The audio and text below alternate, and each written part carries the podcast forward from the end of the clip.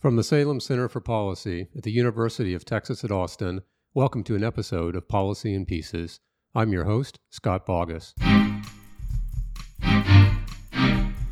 The idea that, that the SEC is somehow constricted in its disclosure rulemaking by a materiality requirement is actually a relatively new idea. I mean, the, the concept of materiality, as you know, arises out of the anti-fraud context both the rules and anti-fraud case law. It does not arise out of our rulemaking authority. And our job, you know, when it comes to rulemaking, is not to ask the question of what basic principles of fraud prevention, what would that require in terms of disclosure? It's to ask us what information is important to a reasonable investor.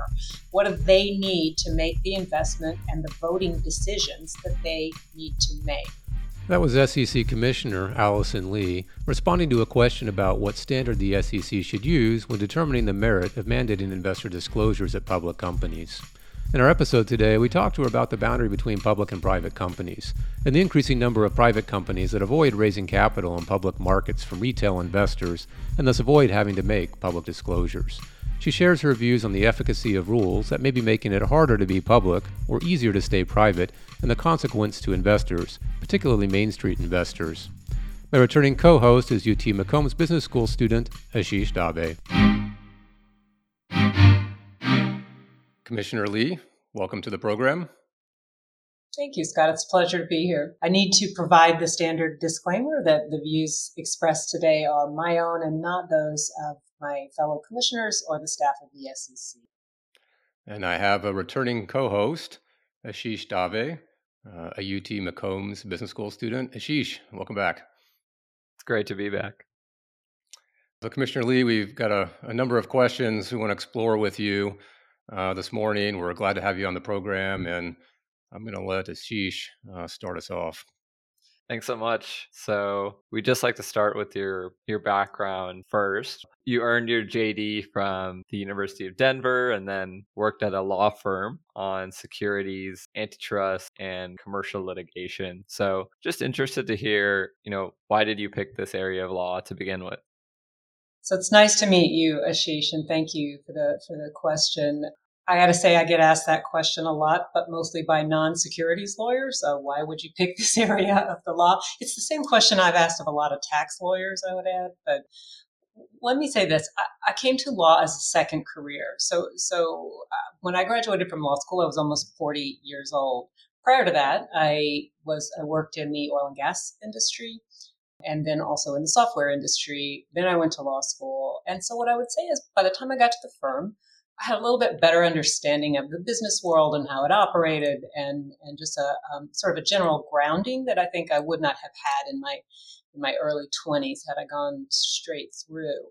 And I gravitated to what I viewed at the time as kind of the more sophisticated practice inside the firm where I where I went, which was a relatively large regional firm in Denver. And um, the you know some of the some of the most interesting cases. I was a litigator. I had chosen litigation, and some of the most intellectually challenging uh, cases and the most kind of stimulating areas I began to understand um, were in both of these disciplines, in securities and in antitrust. And, and then over time, too, what I would say, uh, my understanding evolved to the point where I, I began to grasp that, in fact, I think both of these disciplines get at the heart of, of what makes a society and a democracy work, um, kind of the distribution of wealth in a capitalist economy. So I was naturally intrigued by that and drawn to that.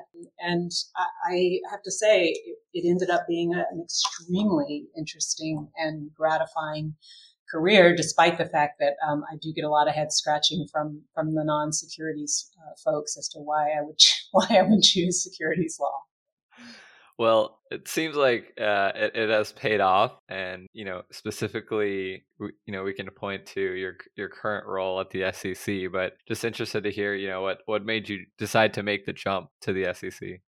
Sure, I, I can say that I I always knew, even going into law school, that I wouldn't stay in private practice. I, I, was fortunate in that I got great training. I went to a really great firm that invested well in their um, employees, and I got a lot of good training. But I knew from the start that eventually I would gravitate toward public service in some form, or perhaps you know nonprofit type work. So, of course, being drawn to securities law, the SEC was a natural place to think about and consider. And at the time, well, still continuing, there is an office, a Denver office of the SEC, and I had some friends, some former partners at my firm, and and some associates who had gone to the SEC. So I had a pretty good window into what their life was like and how, and what their work was like, and then felt very fortunate when uh, I was able to to join. They they it's very competitive. You may know the jobs there are are challenging. They're interesting. Um, there's competition from around the country every time there's an opening. So I felt very fortunate to be able to make the jump to the SEC, which I did in 2005. You know, you made that jump in, in 2005, as you say, and continued through to 2018. So would you mind highlighting some of the most impactful stops on your journey and how they inform your philosophy as a commissioner? Sure. Um, gosh, there's so many. Um, I could spend a lot of time on this one, but I won't. So I'll try to just kind of hit a few highlights. One of the one of the most sort of transformational cases that I brought, again, just to be clear, I was a litigator in private practice, and then I was in the enforcement division of the SEC for most of my the career my career at the SEC. And I had a case a couple years into my tenure at the SEC against a stockbroker who was taking bribes from a state treasurer and um, I ended up going all the way to trial. I tried the case, I uh, brought the investigation, tried the case, and, and, then it was appealed at several levels and, and withstood. But it was a pretty eye opening experience to see firsthand these, the kind of damage that is wrought when there's breaches of public trust like that. And to think, it helped me think about what are the ways that in, in, a larger way that we can get at this dynamic? Of course we have to spend our time and our effort and our resources trying a case against an individual in those circumstances but this is a this is such a, um, a troubling dynamic and so costly to our economy um, that you know there must be broader ways to get at it. So it made me start thinking less about the kind of litigating skills and more about policy and how we would get at those kind of problems. That was one. Another one where I felt particularly fortunate to have had this experience was working as a special assistant U.S. attorney. So I was deputized on a on another case involving public corruption after that case and spent about a year working as a special assistant U.S. attorney. That helped me gain a lot of insight into the distinctions and the differences between civil and criminal enforcement, why they're there, what they mean, what the implications of, of those um, differences are. That was very helpful to me in thinking about how we should proceed as an agency on the civil side. And then finally, of course, um, profoundly impactful was the work I did for Commissioner Stein. She hired me as her counsel in late 2013, and I worked for her for about a year and a half on a wide range. Um, and in fact, I didn't. I did some enforcement, but mostly I did.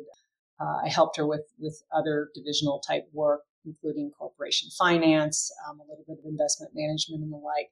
That was was just a, a really impactful experience because I really began to instead of as a litigator, you know, you, you, you have the set of rules you're supposed to follow you operate within those rules and, and you advocate for your client's interest. You do what you can. But as a as a policymaker, you, you have the luxury of thinking not what are the rules and how do I deal with them, but what should be the rules. And that too was, you know, again, just a just a profoundly impactful experience. So I've been very lucky in my tenure at the SEC and getting to do a lot of different and interesting things. So let's fast forward to today or recent times. You're now an experienced commissioner and you recently gave a speech at SEC Speaks, the annual gathering where commissioners, offices, divisions all get together and tell the public what they've done, what they're likely to do. So it's an important event. And in your address this year, you talked about the growth of private markets and the resulting opacity of the companies uh, that are funded in these markets outside the purview of public markets. And I just let's just start by asking, like, why did you raise this issue like, why now? Why was it important for you to make this address?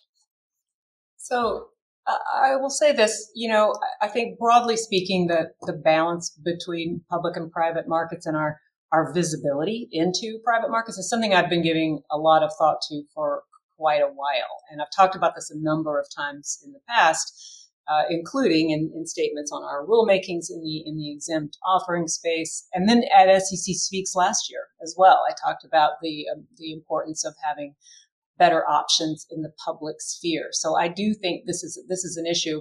It isn't new for me. It is certainly something that I have been looking at and thinking about for quite a while. I, I think historically, the public market, with its robust registration and reporting requirements, is what have made our capital markets the sort of they say the envy of the world, and that's what allow, has allowed even the smallest of investors to participate in our markets on a relatively equal footing to the bigger players. But as you know, there's been a kind of a seismic shift in capital toward the private markets in recent uh, decades. And that's one of the most significant changes in markets that we've seen in, in history. So I think the dramatically increasing amount of capital in the private markets and and the increasing segment of our markets that lack transparency, I think that is a dynamic that merits reflection. And that's what I was trying to bring to the forefront um, with the research and that I presented and the and the speech that I made most recently at SEC Speaks. I think, you know, for us as regulators, it's it's not just a significant shift in the composition of our markets, which is you know that's in and of itself something that we should spend time analyzing and understanding but it's a shift that has reduced the overall visibility into the markets and markets affect the economic well-being of all Americans, not just those who invest, as, as we know. And I know you, Scott, I know you're familiar with the challenges in trying to analyze segments of the private market. And I've read and cited and, and used the, the reports and the research that, that you did um, when, when you were here at the agency. And I note too that you know, you identify that there are limitations on the information we have due to the limits that uh, on some of the, like on Form D and, and some non-compliance and the like. So I think when it comes to overseeing these, you know, exceedingly complex markets that we have in the U.S., we know that what we don't know can hurt us. So I, I want to take a close and careful look at it. Um, you know, a dynamic like this is something that I think deserves all of our focus. So you, you didn't at all say that there's something wrong with this trend or inherently wrong with the trend, and you noted it as a concern. Would you go as far to say there is something wrong uh, about this trend of more companies and more capital going private away from public? Well, so inherently wrong, no. Um, but you know, by comparison, do, do we have is the balance right? I think is what we need to be looking at. And then I guess the other thing that I tried to highlight in the remarks that I gave most recently is a focus on how large companies can grow and stay in these markets. And that too is a new dynamic. And we, I think we have to ask ourselves, is that right? I mean, it's, it's incumbent on, on us as regulators to, to know the answers to these questions. And currently, I just don't think we do. I don't think we've paid enough attention here. And, you know, it's, it's not the job of business to understand how these shifts may affect markets, they're rightly looking after their own interests, but it is the job of regulators in Congress. So there's nothing wrong overall with raising capital in the in the private markets. What I'm interested in is the trend writ large. And, and when you have a pretty enduring trend like this with, decreasing um, amounts of money being raised in the capital markets and accelerating growth in the private markets and when we have exemptions from registration that were, you know, once the exception to the rule, but they're now kind of the exception that's swallowing the rule. And when you have companies that raise so much capital from so many investors and they grow large enough to just dwarf the average size of public companies, you know, you look at all of these things together, and I think we have to say to ourselves, we have to examine the exempt offering framework. We need to examine the triggers for public company status and think about whether there need to be some adjustments made um, just to, make sure that our regulatory mechanisms are functioning the way they were intended. Again, inherently wrong? No. Inherently in need of analysis? Yes. And you touched on this a little bit, but you know, I'd like to dive into maybe some of the reasons behind the rise of companies avoiding public markets. There are two reasons that are commonly cited. You know, one being low interest rates and the availability of debt financing, the other possibly being increasing compliance costs of being public, you know, post Sarbanes Oxley. So, do you agree with either of these reasons or or both or are there any other reasons that that you suspect might be the reason So I don't think there's any sort of individual the reason, um, and certainly I have heard those those cited as well, in addition to some others. And I think you know ha- having having something cited versus having a, a, reason documented and supported. You know, we, I think we have to carefully think about what's anecdotal. But what the two uh, issues that you mentioned are, are intuitive, right? Like that, it makes sense, um, whether it's anecdotal or, or whether it's based in data. But we do have to look at the data. But here's what I would add to that you know, the costs of going public and being public are often talked about as reasons for fewer IPOs, and, and there are costs there. There's no doubt. But I think you know you can look at the at the Jobs Act, for instance, and you find pretty significant contraction of costs there to being public um, as a as a counterbalance to to any expansion. But we didn't see much of a shift there. And and you know another uh, Another issue that you hear cited regarding the, the shift here is the costs associated with the underwriters or the so-called middle market IPO tax that my former colleague Rob Jackson raised. Um, you have to look at the fact that there are diminished incentives associated with going public. In part, there's greater liquidity in, in the secondary markets now. Um, there used to be a much more straightforward trade off between kind of significant growth opportunities and access to to you know to capital, but that balance has begun to shift. And the continued kind of relaxing of exemptions from registration, I think has has contributed to that. And you know, and if issuers can can continue to access nearly unlimited capital in the private markets, and as I said, there, and we see this liquidity increasing in these markets, there is a significantly reduced incentive to enter the public markets, and we have to think about that. We have to look at all of the reasons, not just the reasons that are given to us by the folks who have an interest in seeing us do policy in one direction or the other. Um, and that, so that happens on both sides of the equation. You know, so we have to look at the data. It's you know we we have to we have to sort through all that noise. And obviously, the incentives are uh, not evenly distributed across industry. So take for example an oil well driller in, in Texas who doesn't want to comply with with ESG reporting. So do you believe that there are certain companies that are more likely to stay private? That might be right. Um, that and if it's true, it's it's going to have been true for for quite some time. So businesses have to weigh that balance all the time. They have to think about not just the costs associated with disclosure, meaning just the raw costs associated with hiring the bodies and the, and the auditors and the, and the folks, but also what will investors do if they have this level of information? Will it, will it increase our cost of capital?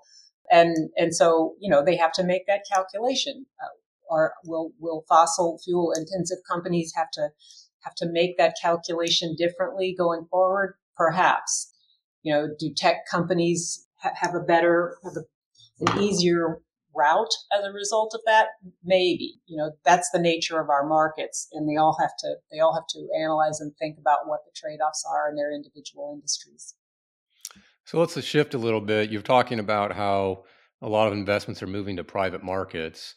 And the SEC has an asset management advisory committee, and it was formed by the SEC to provide the Commission with diverse perspectives, I'm quoting now, on asset management related advice and recommendations.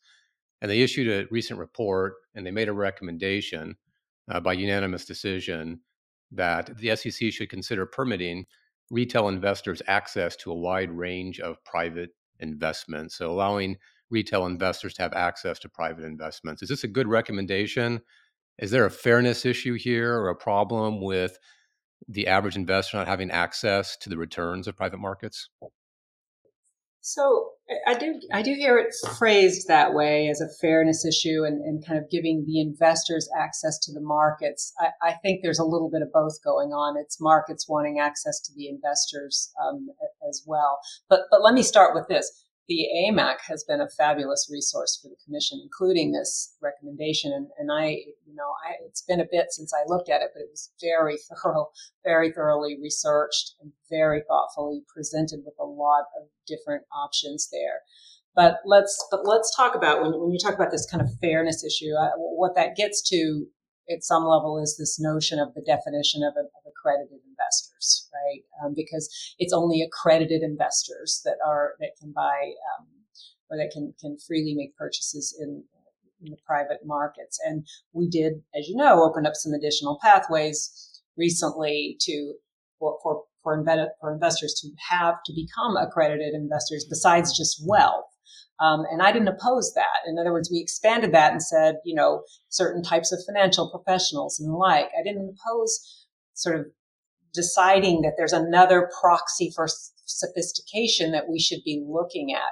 What I did take issue with, though, was the failure to address the ways in which the definition was over inclusive, meaning it's out of date because the wealth thresholds that we have in there haven't been adjusted for inflation in 40 years. That's a policy choice. That's not a, you know, that, that, that's, that's a very significant policy choice. But it, in any event, I also think that retail investors have quite a bit of access to private investments right now, meaning they, they come in through mutual funds, they come in through, and more and more that's happening. You hear of this, these so-called crossover investors like mutual funds and pension funds that are, they're buying into the private markets. But AMAC's recommendation, uh, uh, if I recall correctly, was to consider permitting access to a wider range of private investments, but it had some caveats basically saying that, that the access to those investments needs to be subject to appropriate protections. Um, and then also that the, you know, the, the question of whether these investments could really be relied on to provide better returns or at least you know, comparable to those in the public markets, because otherwise, why would we put investors at a greater risk here? So I think the AMAC report has a good analysis of the extent to which private equity actually provides better returns, but you understand that's an average. It's just an average. Um, I think it's, um, you know, there's a, there's some a few really really good investments that bring these really really high returns that pulls up the average, and then there's an awful lot of investments that don't. So I think we have to look at the at the big picture here. But I do value the AMAC's contributions, and I do think that that particular report was extremely well done and it's going to be useful to us going forward. Just as a quick follow up to that, you make an important point that if you look at the average returns, they may be high. But if you look at the distribution of returns and you allow retail investors into the private sphere, is there less likelihood they'll get the right tail of distribution, the really good deals, and more likelihood they'll be the left tail of distribution and assign the bad deals? Is that what you were implying? Well, that's what I'm concerned about, um, and and that's what I think regulators need to need to think about. How how can we ensure what what makes us think that retail investors would somehow be able to achieve these these average returns? Um, they they don't have the um, the wherewithal, they don't have the the resources, and they can't diversify the way that some of the larger institutional investors can. I'd like to ask now if this institutional access for retail investors is is the right way for them to to access the private markets is is this the right solution or is there a better solution that we're not thinking of the right solution for meaning the AMAC report are you saying is that the right solution so in general so the, the institutional investors serving as the medium through which retail investors can access private markets uh, is that is that the right structural solution in your opinion? Well, it's certainly a potential solution. Um, to the extent we think there's a problem that needs solving, it's a potential solution. I would feel much more comfortable. And if I remember right, too, on the AMAC proposition, they they were suggesting that we allow it through registered investment companies where there are layers of protection for investors there that, that wouldn't otherwise occur if they were just investing directly. So the idea that accessing those markets, you know, through institutional investors, you know, it, again, I, am not sure I would say it's the right solution. I'm also not sure uh, that there's an actual problem here that needs to be solved, at least not on the part of investors. But to the extent there is, then then I do think it's um, it's important to look at and think about whether these investors can be expected to get the same types of results that institutional investors get. But let's be let's be clear: institutional investors are not always winners in these markets either. You know, there's a lot of risk in these markets, so I think it's a place where we need to tread carefully. So this, I mean, you bring up a good point, and I, I, you know, we're just thinking about in advance, trying to think of the right questions to ask you, and one of them was if we think about you know problems in private markets. We've never seen an Enron or a WorldCom blow up or like a Wells Fargo type of set of issues. uh, or thinking about foreign markets like Wirecard, Luckin, Petrobras, like all these big public company failures. Is there an equivalent in private markets that we can think of that would give us pause for concern for having retail investor access to private companies? So that's a that's a good question, and and I'll start by saying I don't think you need to have um, you know individual examples of massive frauds. We what we know, but we have them. We have we have Theranos. You know, we, it's not like it doesn't it doesn't happen. It does. Um, and and if you look at the you look behind the curtain, as we're all getting to see now on that, some pretty surprising information there around what investors didn't know and knew full well they didn't know, but still invested you know, hundreds of millions of dollars. That's that's a bit uh, distressing or, or concerning. Setting aside fraud, you've also got examples of companies like WeWork that were able to raise, you know, just hundreds of millions of dollars. And then when the discipline of the public markets came in, it was a completely different ballgame. So I think we have some of those, but I think more importantly, if you look at the data from like NASAA, the, the National Association of Securities Administrators, I think that's what that stands for, um, and others on the incidence of fraud more broadly in the private markets, there's a fair amount of it. There's a risk of fraud and misconduct and a risk of loss in all of our markets, and we have to police them. But there isn't any question that it's enhanced. Those risks are enhanced in the, in the private markets. So that's that's why we've traditionally restricted, or in part, access to those markets, um, and or, or the, restricted the access of those markets to to retail investors who may not have adequate information you know, to kind of assess or the financial wherewithal to bear the risk of that loss. And you've written that, and I quote, the expansion of private markets is not the natural result of the evolution of free market forces. Rather, it is a product of the framework of laws and regulations through which the markets operate. End quote. So, would you be able to describe what you mean by this and maybe highlight a couple of examples of these legislative or regulatory actions or inactions for that matter? Sure. You know, there, there are numerous, I think, examples over the last decade. And let me just say that, that what you quoted there from, from my speech, um, I'm not the only one to, you know, I, I cited a couple of, of different folks for that proposition because what I was trying to say essentially is there's this idea that with regulation, we're somehow interfering with these otherwise forces that would otherwise be free and operate in a way that nature would take its course and everything would be. And I just, you know, markets are entirely about regulation. That that's what they are. Um, they're just a framework of laws and regulations. And so the changes that we make, we have to think about very carefully and very thoughtfully. And there are a lot of examples over the last decade of the commission, I think, making changes to the securities laws related to exempt offerings, some that were required by statute and, and some that weren't. I mean, we had the massive undertaking that was kind of fell under the rubric of harmonization.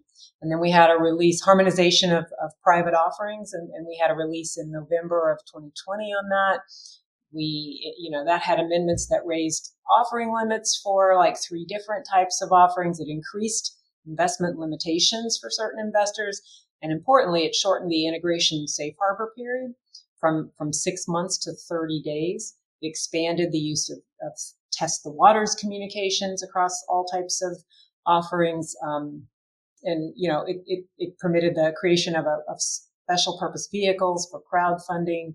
Um, and a big one, of course, also you, that I know you know of was opening up private offerings to general solicitation through, through the Jobs Act. So a lot of affirmative steps. Um, and then I would say in terms of inaction, we never finished the 2013 proposal that's out there to amend Form D to enhance the ability to evaluate these offerings. We never, I said this earlier, we never have acted to adjust the accredited investor wealth thresholds to account for inflation. And, you know, not only that, but we didn't even we, we declined to even index them for inflation going forward. We could take the, even taking where we are right now as a baseline, we, we could have indexed them for inflation going forward. And that had strong support um, from a number of groups, including uh, analysis by the SEC staff and, and the Office of Small Business Capital Formation. So those are all choices. Inaction and action, you know, are both choices. And I do think uh, a series of, of both types of choices have, have led us to where we are right now in terms of the balance between public and private. Yeah, you, you bring a good point, and I hadn't really thought about it, but I, I had the opportunity to work on that 2013 uh, release that proposed to collect additional data on Form D. But what your your your broader point is, okay, we're permitting greater ability to stay private, but there's no commensurate attempt to collect information to make sure that's a uh, that the efficacy of doing that is correct. We have no way to measure the impact yeah. of that. Did I summarize that correctly? Th- that's right. In other words, it's it, and and each time we take another step, we, we don't have the data by definition to help us really gauge the costs and benefits as we're required to do by statute, as you know. So there's there's one piece of uh, legislation and interpretation of that over the years has occasionally gotten or received attention, and that is a shareholder of record and a beneficial owner of a company, dividing the line between being public and private. And I'm wondering, do you have like a two sentence explanation of what a mm-hmm. shareholder of record is or a beneficial owner is and why that's important and demarking sure. the line between public and private? Sure. So, so the, the, the, difference between shareholder of record, just for folks that aren't kind of in the weeds on this stuff, and, and a beneficial owner, the beneficial owner is just whoever it is whose economic interests are at stake. Um, so you invest in a mutual fund, and and you know what when those shares go up or down, up or down, that that redounds to your benefit or your detriment, and you know that's money in your bank account and voting power.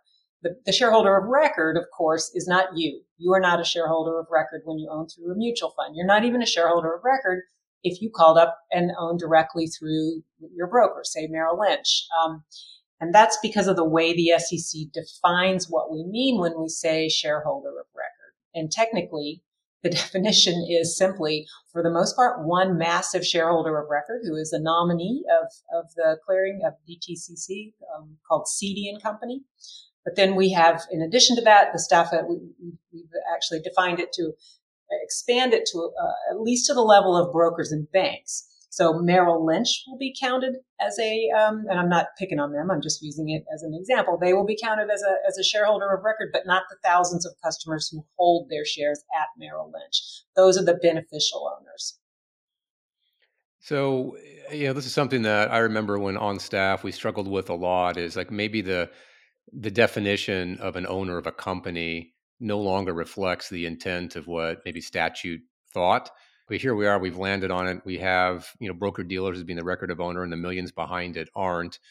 But do you have a view on whether the number of owners or picking a number is the right threshold in terms of treatment of public and private well, that's interesting. Um, the answer is I, I, do, and it's informed by the in-depth analysis that the SEC did back in the 60s when Congress asked it to do that. So when when Section 12G was enacted in, um, I want to say 1964, that came after Congress had asked the SEC to do um, a thorough study of the securities markets. They did some uh, a massive and very impressive study ended up being some 3,000 pages long. And in that study, one of the issues they were wrestling with was when should a company that has declined to be listed on a public exchange nevertheless be required to do so?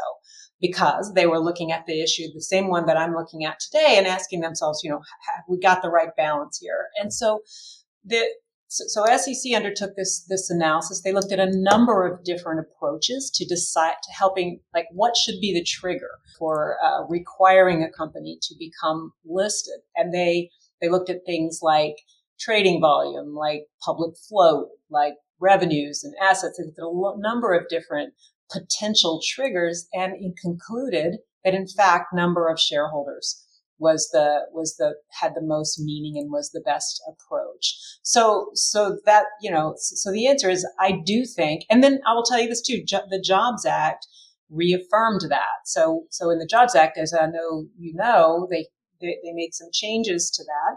So we had from the 60s we had the requirement that said if you have 500 or more shareholders of record you need a list. And then in the jobs act they changed it to 2000, but then they said, except with respect to non-accredited, there can only be, there can still only be 500. So what they did there was sort of say, we still affirm that the number of shareholders is the right way to look at this, and in, and not just the number, but also the nature by sort of honing in on on accredited and non-accredited investors. So that is not to say that there's no value in looking at and considering other triggers, but an awful lot of thought has gone into the, the question of what the right trigger is, and Congress has spoken on the issue twice in the 60s and then again on the Jobs Act, and so that is where we are. So let me ask the unfair question. Well, half of it's unfair. So, first half, should we change the 12G threshold to beneficial ownership? And if so, uh, is there a right number of beneficial owners for which a company should be uh, publicly reporting?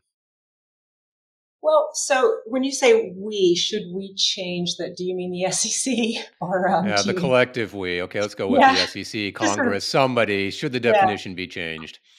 Yeah, I mean, in other words, right now, you know, that would require, in my view, undertaking a study similar to the one that was undertaken in the 60s. You know, in other words, is there some reason why an, a different approach is warranted? Perhaps, but that again, that would need to be studied. What I know right now is that, you know, we, have had very recent congressional direction that in fact the number of shareholders is the right way to look at it.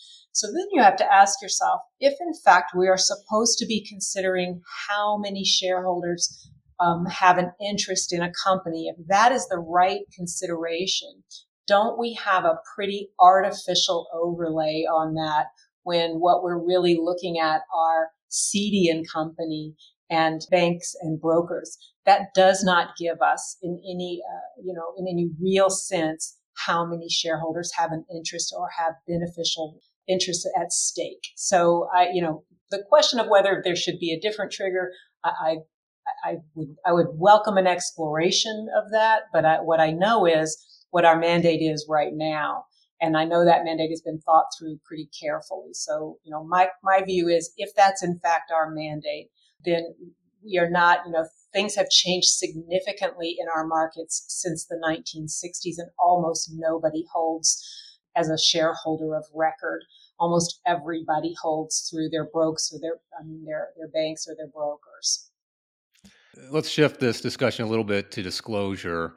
And I just want to start by saying, you know, in this public private debate, you know, part of the reason that it's relevant is because when you become a public company, you have to disclose a lot of things to your shareholders. And let's just start with the burdens of being a public company. Do you think they are in any way too onerous? Are there costs that we're imposing that are unreasonable? Or are there areas where we're not requiring enough? You know what are your general thoughts on disclosure and the burdens that they entail? Yeah. I mean that is the balance that we have to be constantly you know c- considering. We we and we've spent the last few years as you know decreasing a lot of the um, of those uh, so-called burdens or some of the disclosure requirements as part of the disclosure effectiveness project and we overhauled a number of items in reg S-K over the last maybe five years or so. Um, the overhauled description of the business, risk factors, litigation, and importantly, MD&A. So, so we have been trimming back on those, and you know, so, so it's not a, it's, it's been almost entirely trimming back, I would say, uh, in in recent years. But I do think it's a balance we have to look at and think about every single time we affect that balance, whatever direction we go. Are there areas where there is not enough disclosure? So this this may be obviously anticipated answer of mine, but you know I think yes, I think climate and ESG more broadly, and I think investors have been pretty clear that these are areas that are lacking in terms of their needs for, for decision useful information. Like to shift gears now to actually a topic that you just brought up, uh, which is climate disclosure and and ESG disclosure. Earlier in the year, in your capacity as acting chair of the SEC, you requested public comment on potential disclosure. So, just interested to hear from you if you learned anything from that request that you didn't already know or, or believe, and did it shift your thinking in any direction? Oh my goodness, yes, I have learned a lot. Um, I think, you know, the, one of the most significant things that that request did was really establish a, a large record of data and, and investor views and, and, issuer views and public views on climate and ESG disclosure that will help inform a proposal. I mean, I, I know you know we don't always or, or even often solicit comment before even a proposal goes out, but I thought here, you know, I wanted to have an open comment file because of just how complex these issues are and, and, what a wide range of views there are out there. So I think it has enhanced our knowledge about what data investors particularly value. It's deepened our understanding of the costs associated with that, especially as it relates to the extent to which these disclosures are already occurring, right? In other words, companies are already making a lot of these disclosures. So I'm not sure how much additional cost, you know, that what we will be measuring will be the delta there between what they're already doing and, and if and if we make any additions to that. I, I, can't say there's a particular data point that I would isolate, although I will say I've learned an awful lot about carbon accounting, about you know um, from from about greenhouse gas emissions and the GHG protocol. There's just been you know the, the data, the record is now replete with information about kind of what investors want to see, what issuers think is reasonable and workable, and you know the the how well some of these voluntary regimes are actually working in practice. So I think it's been quite informative. And I very much value and appreciate the public spending their time and resources weighing in here. You you use the term decision useful. You've used that term in your speeches. Others are using it too. And I, my one question I have is, and, and then in the olden days, when we thought about disclosure, we said, well, is it a, going to be a material disclosure? And that was the threshold for uh, requiring it. Now we've moved to this term decision useful. I mean, why why that shift? Is it more than just semantics? Is there a particular meaning in in phrasing it that way? Well, let me say that, let me start with decision useful is, is a term of art. It's not a legal term, but I, I, think it's interesting to call it the olden days. I, I think the idea that, that the SEC is somehow constricted in its disclosure rulemaking by a materiality requirement is actually a relatively new idea. I mean, the, the concept of materiality, as you know, arises out of the anti-fraud context, both the rules and anti-fraud case law. It does not arise out of our rulemaking authority. And our job, you know, when it comes to rulemaking is not to ask the question of what basic principles of fraud prevention, what would that require in terms of disclosure? It's to ask us what information is important to a reasonable investor. What do they need to make the investment and the voting decisions that they need to make? So we look at it from the viewpoint of materiality. What topics, right, are material? Executive compensation, financial financial data, um, you know, any number of other topics. But then the question you know, we don't stop there. Then the question is, well, what information within those topics is decision useful to investors? So that's how I think about the two areas. What topics are material and what information within that topic is decision useful? Because not every piece of information within a particular topic is going to be decision useful for investors, but the topic itself broadly needs to be material in the sense just as a practical matter, not as a legal matter. Um, so, you know, if, if you want to focus on, on legal terms, it, it's important to understand the legal underpinnings of materiality, which is again about anti-fraud. It's not about our, our rulemaking authority. So in getting decision useful information into the markets, it's, it's a helpful term, I think, insofar as it focuses us on why we make disclosure rules, and that is to aid the decision making process that reasonable investors undertake. So we look to them to help us define that. They're the ones who know what information they need. We have to collaborate with them to get it right. We also have to collaborate with the providers of the information to, to make sure we know that you know that what they need and want, what investors need and want, really translates into how they operate in, in a way that's that's reasonable and realistic. So it's not unlike the dialogue that occurs more informally between, say, investor relations departments and investors all the time. So I think decision useful is just a shorthand way of identifying the nature of the information sought. And I, I think it's important to make sure that we don't drift into what I regard as a relatively recent phenomenon, which is the suggestion that we're somehow constricted and must take every line item disclosure and show that it's qualitative or quantitatively material, which has never been the case. Yeah, so the, this makes me wonder, and I and I actually can recall back when Mary Jo White was the chair of the SEC, working on the diversity proposal, and one of the questions that was asked the economists was, "Does diversity matter in affecting firm value?" And one of the answers were, "Well, we don't really know because we've never actually required the information to be collected systematically and robustly enough with a long enough time series to actually measure." The Mm-hmm. effect. So there's a chicken and egg problem. And so does decision useful help us get to a place where we can collect information that we think may be material, but until we do collect it, we won't be able to answer that question? Is that a rationale that the SEC could use in motivating some of these disclosures? That's that's an interesting point. But what I would say is to the extent what we're talking about right now is climate and ESG, we're in a slightly different position because investors, you know, there's been this groundswell of, of information that's been investors have been demanding and, and issuers have actually been supplying. So there is a fair amount of information out there right now that companies have that you, you know the, the statistics as, as, well as I do on the number of companies that are already disclosing a lot a fair amount of information on things like climate and diversity. Um, and I've talked, in fact, recently to um, quant firms who, who ingest diversity information into their algos. You know, so so it's out there, uh, unlike maybe it was even five years ago. Um, so, but but you're right to point out, right, that that we have to be able to we got to start somewhere. Um, and but here I think we've got a we're fortunate in that you know we have a pretty good track record right now of information because of the fact that investors have um, so overwhelmingly determined that they need and want this information in order to price risk in order to allocate capital in the way that they deem appropriate. They need this information, and, and issuers are, are, necessarily responding to those requests. And so there is a fair amount of data out there right now, and a fair amount of of um, disclosure under certain different various regimes that will help us understand what's working, what what maybe isn't working as well. You know, we're not starting from scratch in this space. So you touched on on the groundswell of information that has come up related to ESG. So recently, Moody's released its ESG ratings methodology. This was back in 2019.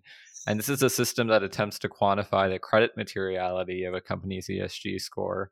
Even though they provide a score, Moody's itself cautions that, you know, these scores are unlikely to predict actual credit worthiness, at least in the short term. So just would like to get your thoughts on your you know the rise of third party ratings agencies uh, and the role that they play in this debate Sure. And just to be clear, I'm not talking specifically about Moody's, and Moody's isn't the only one that, that uses ESG factors in, in various ways, but but un- understanding the potential for climate and ESG factors to contribute to credit risk, I think is very important. And credit rating agencies, just like the rest of us, are hampered to some degree by, by the lack of data. Um, so, you know, as we improve the quality of data in these markets, I think that will help facilitate rating. But as you know, I'm sure we, we don't regulate the substance of how credit rating agencies go about analyzing credit what we can do. And, and the only thing that, that we're charged with doing is ensuring broadly that, that, that it's transparent and consistent, that they're transparent and consistent about what they're doing. And I think that may become easier and more clear once there are clearer disclosure standards in place. So I know we're bumping up to the end of our time with you, and uh, we had one last question we wanted to ask you related to climate and it's going across the pond and thinking about Europe and international standard setters. And so, my two part question for you is Are we behind Europe or other jurisdictions in thinking about climate disclosure? And as part of that answer, what role do international standard setters like the IFRS or organizations like SASB or the Financial Stability Board what role do they play in helping us think in the US about what the right disclosure standards should be related to climate? Sure. So the first part of the question, are, we behind Europe? Um, I, I, think Europe is ahead of us in some respects. And, and they've also sort of taken a different approach. They started with taxonomy rather than, than the sort of the issuer disclosure piece. And we're taking a, potentially we'll see what, you know, assumedly we're going to come out with a, with a proposal on, on issuer disclosure. So we're taking a, a sort of a different approach to the sequencing there. Um, we're looking at issuer disclosure and a, a taxonomy, at least, at least of the type that they're implementing in the EU, maybe something for other policymakers in the U.S. to consider at some point. Or, uh, I mean, arguably, some of that would fall within the SEC's jurisdiction over, over investment advisors and, and money managers. But in any case, what I think and hope is that we can learn from those jurisdictions, like those in the EU that are ahead of us. And, and ultimately, though, we have to make choices that are consistent with our own markets, our own regulatory framework. But what I hope is that we can harmonize neither lead nor follow, just collaborate and harmonize. And so, kind of, what role will the international organizations play? I think and hope a very important and strong leading role. I, I, I will say that, and, I, and I've said this in many times and in many different venues, international cooperation and coordination here is really key. We need to have consistency across jurisdictions specifically because this is a global issue and we and we have global markets. So you know at the commission we're involved with efforts to help develop the international sustainability standards board. We have representation um, on IOSCO the, their technical expert group that's working with IFRS on its efforts uh, to develop the ISSB and my my hope what i see as a goal is for something like the ISSB to establish a baseline for climate and ESG that individual jurisdictions can build on and you know to accommodate their individual needs. But it's an extremely extremely significant and important effort that I you know I hope we can continue to work with our colleagues all over the globe on. Thank you for that, Commissioner Lee. Thank you for joining us today. It was a pleasure to have you with us. Thank you. Thank you for having me. Our episode today reminded me of public policy work that I performed many years ago with the SEC on capital raising in private markets. Ever since the passage of Sarbanes Oxley, there's been a secular decline in the number of public companies listed on national market exchanges and reporting with the SEC. Some like to blame this decline on reporting burdens. It's too costly to be a public company. Others like to blame it on low interest rates. Debt financing is cheap and you don't have to mess with pesky shareholders. It just so happens, right after we recorded our episode, a new paper by Michael Ewens, Kairong Xiao, and Ting Xu was presented at a conference here at UT showing new evidence that regulatory costs have only had a very modest effect on keeping firms private, and no effect on public firms going private. The authors conclude, based on their evidence, that regulatory changes in the early 2000s does not appear to cause a decline in public firms. Commissioner Lee pointed out that SEC rules, some mandated by Congress, have made it increasingly easier for firms to stay private. And once out of the public domain, it becomes harder to understand their role in and impact on financial markets. In 2013, I worked on a proposal to update Form D. That's a notice to the SEC provided by public companies each time they raise capital from accredited investors.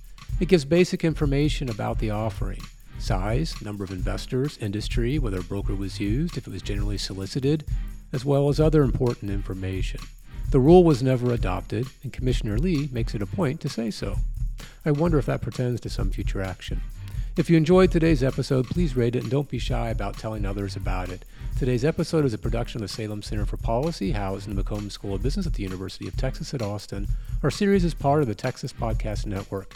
The opinions expressed represent the views of the hosts and the guests and not necessarily the University of Texas at Austin. Today's student executive producers are Abby Sawyer and Zoe Tarr of the Moody's College of Communication.